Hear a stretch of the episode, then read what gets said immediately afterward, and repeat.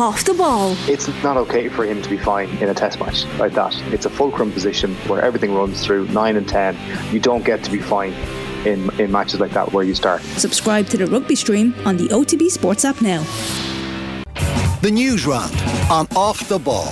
With Gillette, in association with Movember. Effortless shave, magnificent mo. This is Newstalk. Now then, you're welcome along. So, Stack Show this evening. Andy Dunne, Gerry Thornley reunited on Monday Night Rugby. We have Pat Nevin, who's over in Qatar. England minus their one love armbands off to a very assured start against Iran. Wales kicking off as we speak. Dion Fanning will be in studio for the football show after nine. Five three one zero six. The text number. We're at off the ball on Twitter. Michael McCarthy here in studio. Hello. Hey Joe, how are you? Very well. Richie McCormack. Good evening. Evening, gents. How are you? Great. The seven o'clock fixtures fall quite nicely for us, Michael. I was worried they would be eight o'clock fixtures, in which case we would be wrapping up the show as full time was pretty much on the button. But actually, join us at nine. All the games will be done. We'll have an hour to peruse. Yeah, absolutely. And look, I mean, will we be abandoning some of the rest of the show and some of the nuts and bolts? Will you know, so we can watch these seven o'clock games? Stay tuned. I would say, you know, if you start hearing weird things on the air or stuff just isn't getting fixed or whatever, you know, you can probably blame me for it, but like, who wouldn't be out there watching the World Cup? I would dare say a few penalty shootouts are going to fall on our watch as well. Oh, that's a good If you're in the Joe. car. hadn't thought of that. I haven't gone that far. I've def- I haven't got out of the group stages yet. Really? It's hard enough for me to get into the group stages at the moment. But I have mapped it all out. I'm very aware. I have a wall chart at home. I've already filled in the results today. So uh, there you go. And who's winning it? England thus far. Oh, sorry, thus in far. your wall chart. Oh, you're sorry. You're not. You're sorry. You didn't do the prediction wall chart. Oh, for God's sake, no. No. Too busy for that. Real time. Real time. Real time's bad enough. Measure how you get on at the end of the World Cup versus Yeah. how what the real results were. No. It's already been quite the two days. Yeah. Gianni Infantino has a capacity to feel like no other human being in the history race. There's nothing he can't feel like. uh, that was quite something. And then yesterday, day one, uh, reports of horrific traffic. So I, I thought that this would be a, t- you know, 200 billion World Cup. I would have thought there'll be smooth infrastructure. Nothing but but smooth sailing. Yeah. apparently really genuinely quite poor and that's not an aspect which affects the global audience overly so no one's that worried i suspect uh, around the world but that you know it's kind of surprising and then the halftime departure of Many, many, Half- half the many stadium? of the stadiums. Half the uh, stadium? uh, supporters. Yeah. qatar abysmal on the field asian champions i know ireland beat them at the aviva 4-0 we don't beat everyone 4-0 at the aviva but they were genuinely abysmal and then we had Mohammed bin Salman and Infantini. Yeah. Gianni Infantino hanging out. Because because we should keep politics out of football sometimes. I suppose that was quite striking because for the Russia Saudi Arabia match at the last World Cup, Putin was there with Bin Salman and our fearless FIFA leader. And so that made a degree of sense. But obviously, Saudi Arabia were not playing today. Mm. And 2030 is looming. And so his presence alongside Infantino uh, spoke volumes. Yeah. and that was a you know a striking thing which we might chat to Dion about later on. And then of course there's the One Love armband situation.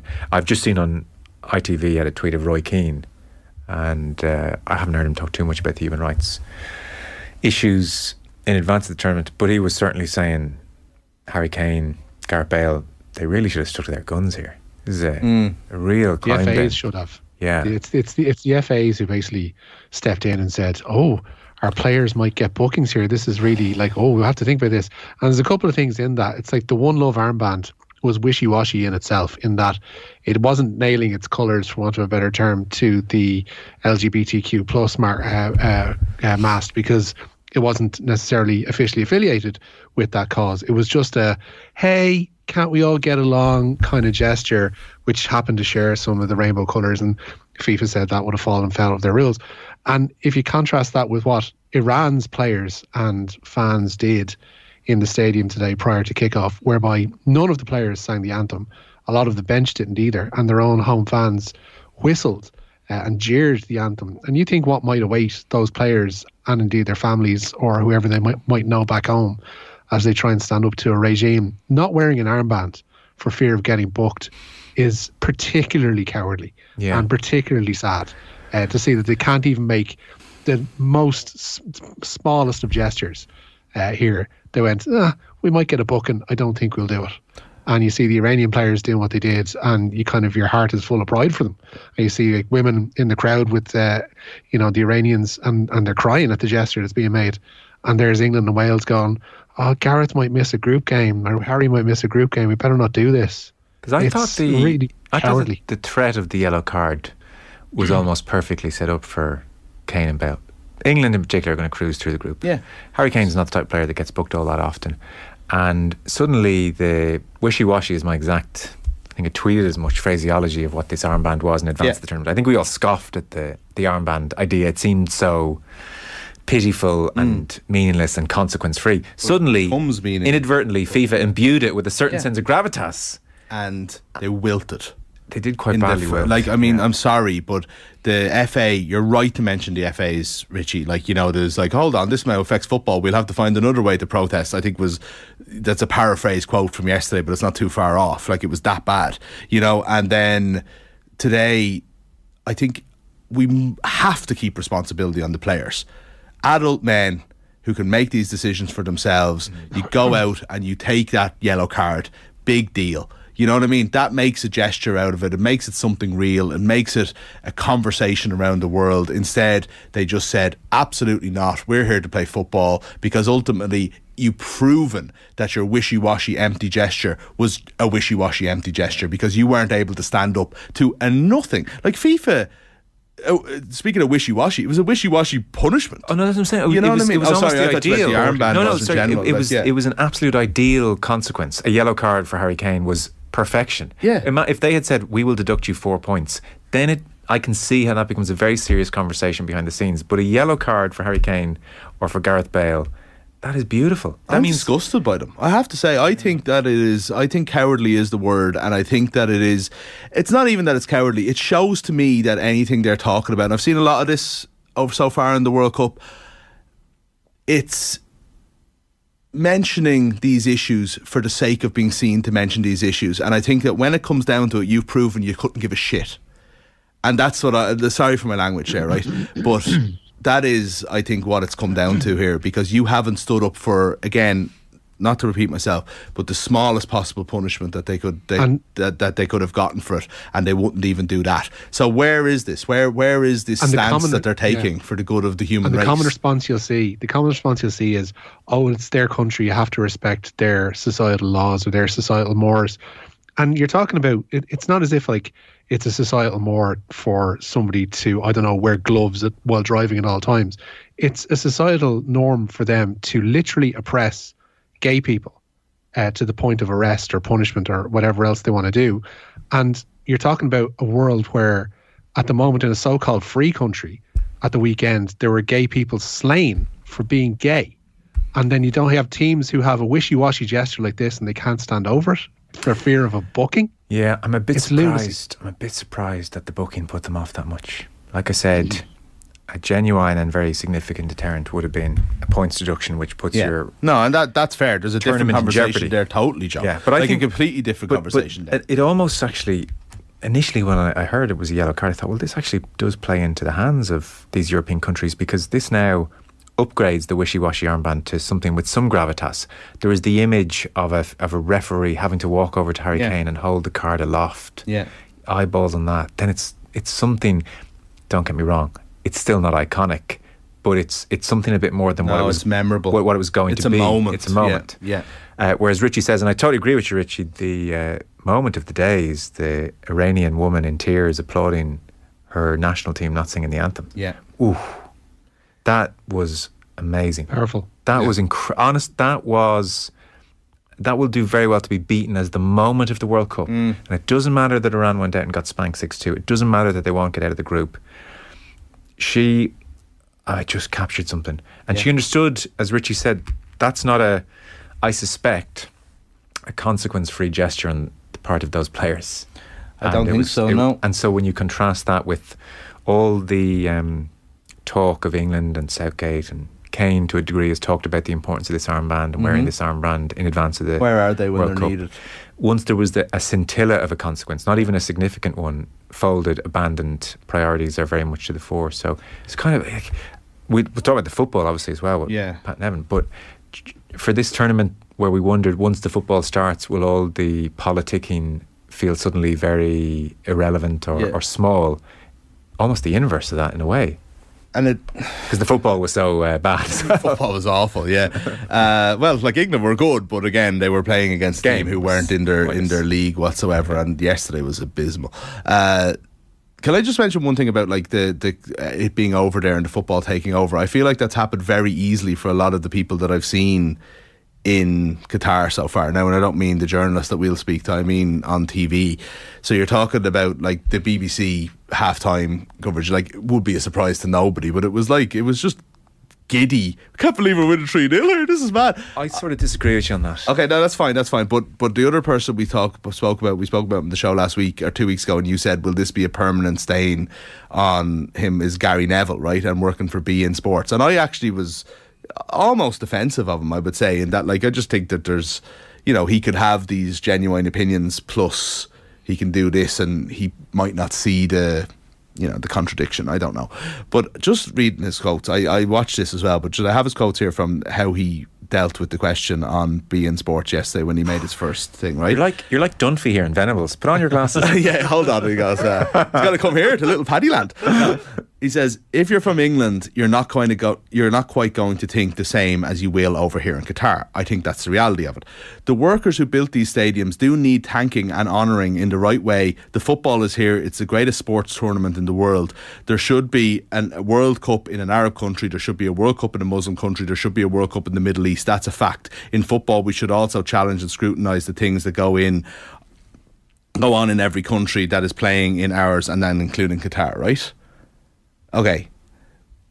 For me, the workers who built these stadiums do need thanking and honouring in the right way. And then back to the how great the football is and how much we need this.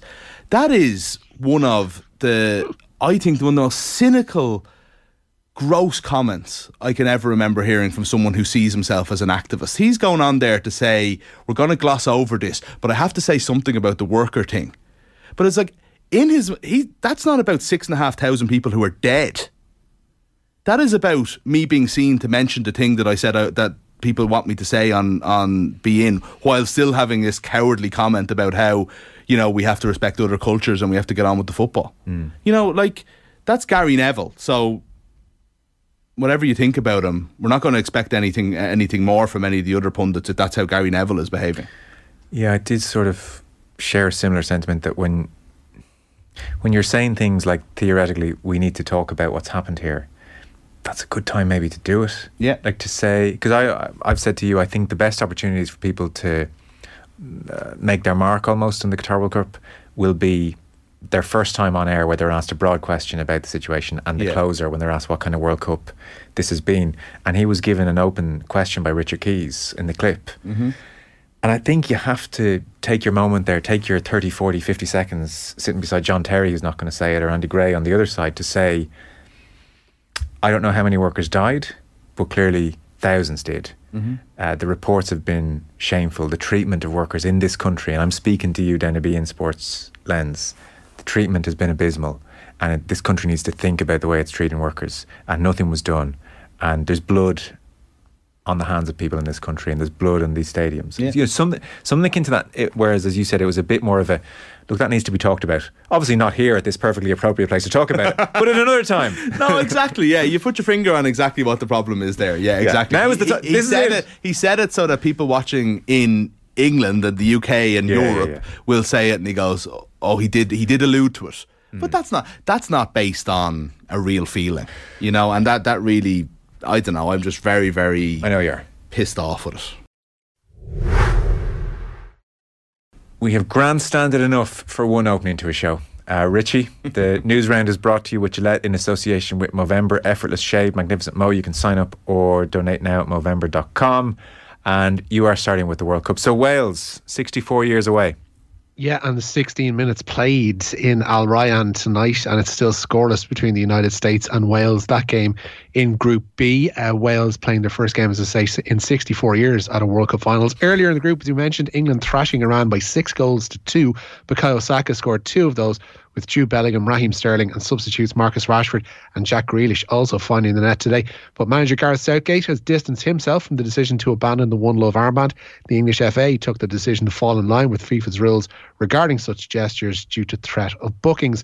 Other federations, like the Welsh and Dutch, have also backed down from wearing the armband, but Southgate says the decision came from above his head. It's not something that the players or myself have been involved with over the last 24 hours. Um, those discussions have been ongoing between several European nations and FIFA.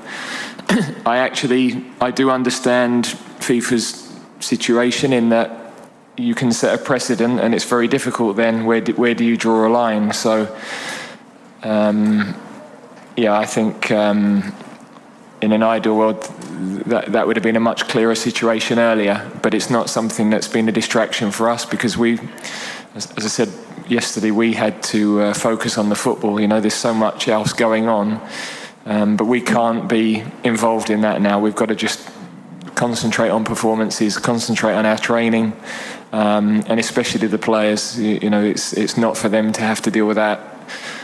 People know what we stand for. People know this group of players. You know, we're taking the knee because it's something we feel we can make a difference with. And there are some things that I'm not sure we're going to be able to make a difference with, and therefore we should channel our energies in the right directions. He is a perfect, calm, decent, well, you know, well meaning. Portrays himself as decent, measured anyway, yeah. uh, human. I think he's not a bad figurehead, Gareth I, Southgate. I think, to be fair to him, it is easier for us to sit here. He's in the thick of it. How much disruption does he want to cause for his team? They are there to win a World Cup. I saw suggestions maybe he could have worn the armband and take the yellow every game. Yeah. I saw Alex fine. Scott wearing it on BBC actually. Um, But she, she doesn't have she doesn't have anything to lose. Oh no, absolutely not. I'm just saying that there was, you know, it wasn't just the players that could have made a gesture, but yeah, I just look. I mean, I don't know why. Why didn't they just? Why didn't does, does Harry Kane have to lead out the team every uh, every game if you're worried about suspensions? Oh, that's a great point. Yeah, you could get you could move it around. Switch up Although the captain, yeah. you would feel like you know, am I the worst player on the team if I'm going out first with the armband this time? Well, no, you're trusted not to get another yellow card in the other two games. yeah, You know, Jordan Pickford won. I wouldn't trust him not to get a yellow. That's a fair point, actually. I just the thought worst, the Sent off in the worst first name you could have gone with first, yeah. Harry Maguire, we want you to lead out the team today and next week, actually. Probably a good shout after the Yeah. to be honest. England uh, very assured. I was thinking watching the game as they just completely bossed it and dominated. Like there was a time in very recent history where the golden generation would be outplayed by Trinidad and Tobago. You know, they're uh, No, that is- Lampard and that's Gerrard point, yeah. running around against their midfield three and just being completely outplayed at these tournaments. Whereas they have it down now. Just the technical levels of English football have gone through the roof. Bellingham, brilliant. What a header. Uh, Bukayo Saka, Yeah. welcome to the big time. That was a good. That was a good selection call. You have to Yeah. say it wasn't straight. It wasn't uh, um, automatic. The Raheem Sterling finish was exceptional. Harry Kane, by the way, was uh, provider extraordinaire. I mean, he was he was brilliant. This is not Harry Kane out of form, didn't score at the Euros. This is Harry Kane bang in form. And then even just the Grealish goal, like in some respects, there's nothing that dramatic or, or new about it, but it's a team in flow where it's the the ball played. I think is it Rashford who flicks it to Bellingham and Bellingham first time. And Wilson, you know, it's it's all it's all really prescribed and worked out. And Wilson is already spinning and turning as the ball is flicked to Bellingham. Like, and that look that type of um, exchange of forward and back and forward and player further up the pitch spins in behind. Again, that that you know, there's academies all over the world who implement that, and it's it's not complex. But when it's when it's put together that brilliantly, um, it's very hard to stop. And then in, in Wilson's composure and back to Grealish and it's tap in. I mean, and Rashford's goal was really Yeah. well taken as well. So They did concede two. They did. Sloppy one. Southgate, in fairness, came out like speaking to the BBC straight after. It was like fuming. Yeah. it's like we we have to be better. We can't be do we can't be giving away goals like that. And you know, I I think you're right though. I think the the days of England being at a level where they might not go necessarily go any further in the World Cup, but the days of them not being able to go out and just take care of business against a much inferior team are gone. yeah, They're just they're they're a different style of good. Southgate's uh, yeah. yeah. totally. Southgate's I guarantee you, only fixated on the two goals conceded, and there was a volley in the first half, uh, Luke Shaw's side, where they were completely outnumbered because he knows England in a semi final or quarter final might score one. So I still wouldn't be surprised if he goes to a back five. He went with the four today because he knew England would have all the ball and four three three fine. He may well do that for the whole group stage. Surprised he went with like I know he Maguire. actually played well and you know he's con- we don't too he's many options. off with a concussion now but I just he's played so little football and his form has been so bad and you only have two I was more surprised you went with Sterling actually. yeah I know you really like Sterling. but again Foden. it's like He likes Sterling. he has the his Maguire thing though. doesn't he Yeah, Maguire Rich. looks like Maguire looks like he was caught out for the for the first goal for Iran, and that will be a worry because they will they will come across better teams uh, than point. Iran during this this World Cup. And the way he was caught out, but like basically. Spatial awareness is lacking of pace trying to track back in that instance uh, to allow Taremi to score that goal was really worrying if you're an England fan. And it should be, like, regardless of a 6 2 win, because you're going to come up against a decent side in the quarterfinals, uh, possibly a France, I think, something like that. But um, yeah, France. yeah, yeah, it's it's like it that would be a worry, but they don't have, like you mentioned, they don't have many options in defence to go and rectify that problem. Yeah. So we'll talk to Pat Nevin. I think he was at the game at that stadium. he was at the Ecuador uh, game yesterday Oh, So right. he saw the England game today Okay. Plenty of leg room. Ecuador and Qatar game yeah. May not get too much into the Ecuador performance with him. Somebody says the pontificating of the British and English media in particular has been difficult to take. What a shallow shower of hypocrites. First hurdle, they crumble. Somebody says they should have worn the armband. They could have had different players wear the armband every match to limit the suspension aspect. Great show as always, guys, says Dermot. Yeah, Mick made that point as well. It's a great point. And then somebody, Connor says Iranian players stood up to Ayatollahs. English players run from yellow cards. I mean, that did exacerbate the feeling that they had really crumbled when the Iranian players stood up the way they did. Yeah, just- absolutely. In that game, especially, it should be pointed out though that England aren't the only ones who can protest in this World Cup. We seem to be fixated. No, on but they that. were first up. They said they would, and Wales have obviously said they wouldn't either. But like, Well- I mean, there's all everyone should be. we played the clip, or. Richie, you played on Newsround a couple of weeks ago. The Welsh Yeah. manager was saying in the strongest possible terms, "We will wear that armband," and it was like a real, "We won't be cowed out there" kind of aspect to Yeah. it. You know. I wonder why. you said it as recently as yesterday. Yesterday, yeah. So you know, Yeah. Why just are they all on board here?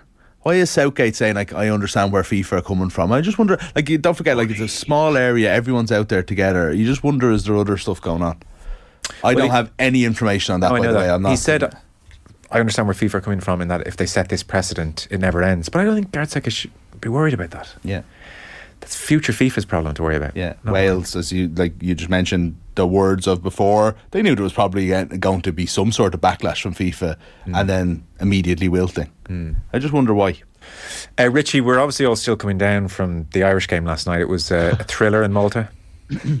Yeah, we should mention the Dutch beating Senegal by two goals to nil. Those goals coming late in the game from Cody Gakpo and Davy Klaassen. But yeah, Stephen Kenny says it was important that his side kept a clean sheet last night. They ended the year, the Republic of Ireland, with a 1 0 drab victory over Malta. And the only goal of the game came fortuitously for Callum Robinson in the second half. Kenny admitting afterwards that the game wasn't one to remember.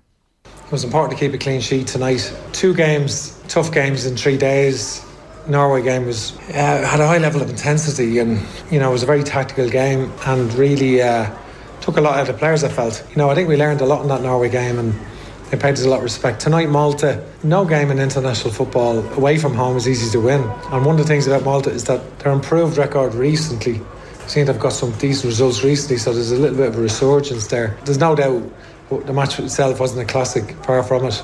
Uh, but we're pleased that we got a clean sheet and there was some good aspects to it. But we played we played a lot better than lost. Do you know what I mean? We played a lot better than lost. World Cup's on. It will completely overshadow this international week for Ireland, but it's been a bad one.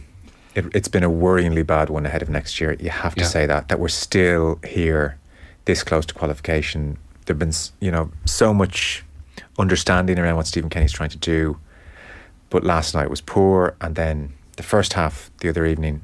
I don't think Didi Hamann was wrong in anything he said. It was really bad. It just was. You just can't play football like that, where it's keeping the ball. You're going nowhere. Zero penetration. It's zero so advancement up the pitch. it's Slow so comfortable for the opposition. Yeah, as you said, so slow. And then Norway get the ball, two, three passes. They're moving. They're doing something. It's worrying. You can see it throughout. Yeah. Yeah. Yeah, it is. I suppose uh, if you were looking for a positive, it'd be the 20 minutes before the goal against Norway and say, right, this is how Ireland play when there's that urgency that's possibly needed and that we might have more against the big teams like France and like Netherlands and even Greece. You know, they're the performances that needed. But I just, it's so hard to come out with any positives after watching that crap last night. Like, you know, it was so. You're very grumpy today. Sorry, Your am I? language- Sorry, gonna throw a pen across crap is the fine. You're allowed to use crap, aren't you? I, should, I shouldn't have said the other word earlier. You said it with a certain. You should have thrown your pen as you said it. for publicity. uh, no, I, I just, it's so hard watching us, Ireland, and this is a, an issue with all through Stephen Kenny's regime, like not being able to play against these awful teams. Now, the difference is like Ireland dominate these games in a way that they didn't before, but they were winning them more easily before when we were, so, like, you know, in the Mick McCarthy, Martin O'Neill, etc. days, you know. point. But it's just they're, they're struggling so much against these teams. And like, if it wasn't for like a howler of a goalkeeper mistake, Yeah. Ireland wouldn't have won that game last night. I don't think we were ever going to break them down. It never No. felt like we would. And I know the recent Malta record was mentioned there, but they are 119 places below Ireland nonetheless. Uh, And also, it was they didn't even he didn't try anything. You know, like Jeff Hendrick played in both games. It was you know John Egan, Josh Cullen, Nathan Collins, Callum Robinson. Like the ninety minutes in both games for I, these I, guys. You know, so, I sort of I see where you're coming from. I sort of don't mind that now because I think the age of experimentation is over. There are massive games next up. Like Yeah. the, I don't. There's no point trying anyone now. You have what you have. You've done what you've done. We need to be ready now. This is it. The next time they all get together, is France it's rock and roll. Yeah. There might be a friendly before that, but it really it's rock and roll. So sure, I know, I know, uh, but I don't even mean play nobody. But you got to keep Jeff Hendrick happy. You got to you got to keep a sense of momentum or continuity. you didn't think that we should have a look at Will Smallbone over the course of a full international window? Not especially. He's playing better than Jeff Hendrick in the championship. You know what I mean? I'm not saying he's a better option for Ireland. He doesn't have the experience, etc. But Unless Stephen Kenny thinks he's a very realistic chance of playing against Yeah, France, okay. no, probably not at this stage. Like it's it's here, you know. Um, Rich, we have news of Johnny Sexton, so injured in the warm up, of course, the weekend. Yeah, and he's going to miss Leinster's URC meeting with Glasgow this Saturday. The Ireland captain ruled out with a calf injury that forced him out of the win over the Wallabies at the weekend. A potential replacement for Sexton this weekend is Harry Byrne, who has recovered from a hamstring injury. In better news for Leo Cullen, Jordan Larmour and James Lowe step up their recoveries from respective foot and calf injuries this week. Leinster scrum coach Robin McBurney was in front of the media today, paying tribute to the newly crowned World Rugby Player of the Year, Josh van der Flier. Yeah, great, great. Um, and he's he's a top bloke as well. Do you know what I mean? Um, uh, yeah, he's very he's the most humble fella I think. Um, so no, chuffed to bits for him, and uh, th- thoroughly deserved as well. You know, he's one of the most consistent performers, week in, week out. Very reliable. Does his homework, does his, his diligence. You know, off the field is second to none.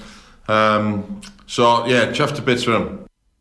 Rich, if you can find anyone who doesn't think Josh Van Flier is the nicest man in the world, do let us know. Yeah, Uh, he's, uh, well he's- deserved. he's a very popular dude. Yeah. We're going to be positive about that, though. I know we're out of time, but Go just just in case. No, no, I don't have anything specific to say. But just in, you calling me a grumpy old man or whatever, I was going to be very positive about an incredible achievement of Josh Van der Flier being World Player of the Year. even the way you're saying that sounds like you're complaining. And complain to you. Josh Van der Flier, World Player of the Year. It's a disgrace. He's a That's what your- codpill. That's what your tone saying to me here. what? Don't be putting words in my mouth. No, it was tone there. Don't be putting. Don't be analysing me like that. Um, Richie, we're done. Thank you. Nice lads. Michael, Cheers. thanks very much. Yeah, you say that now.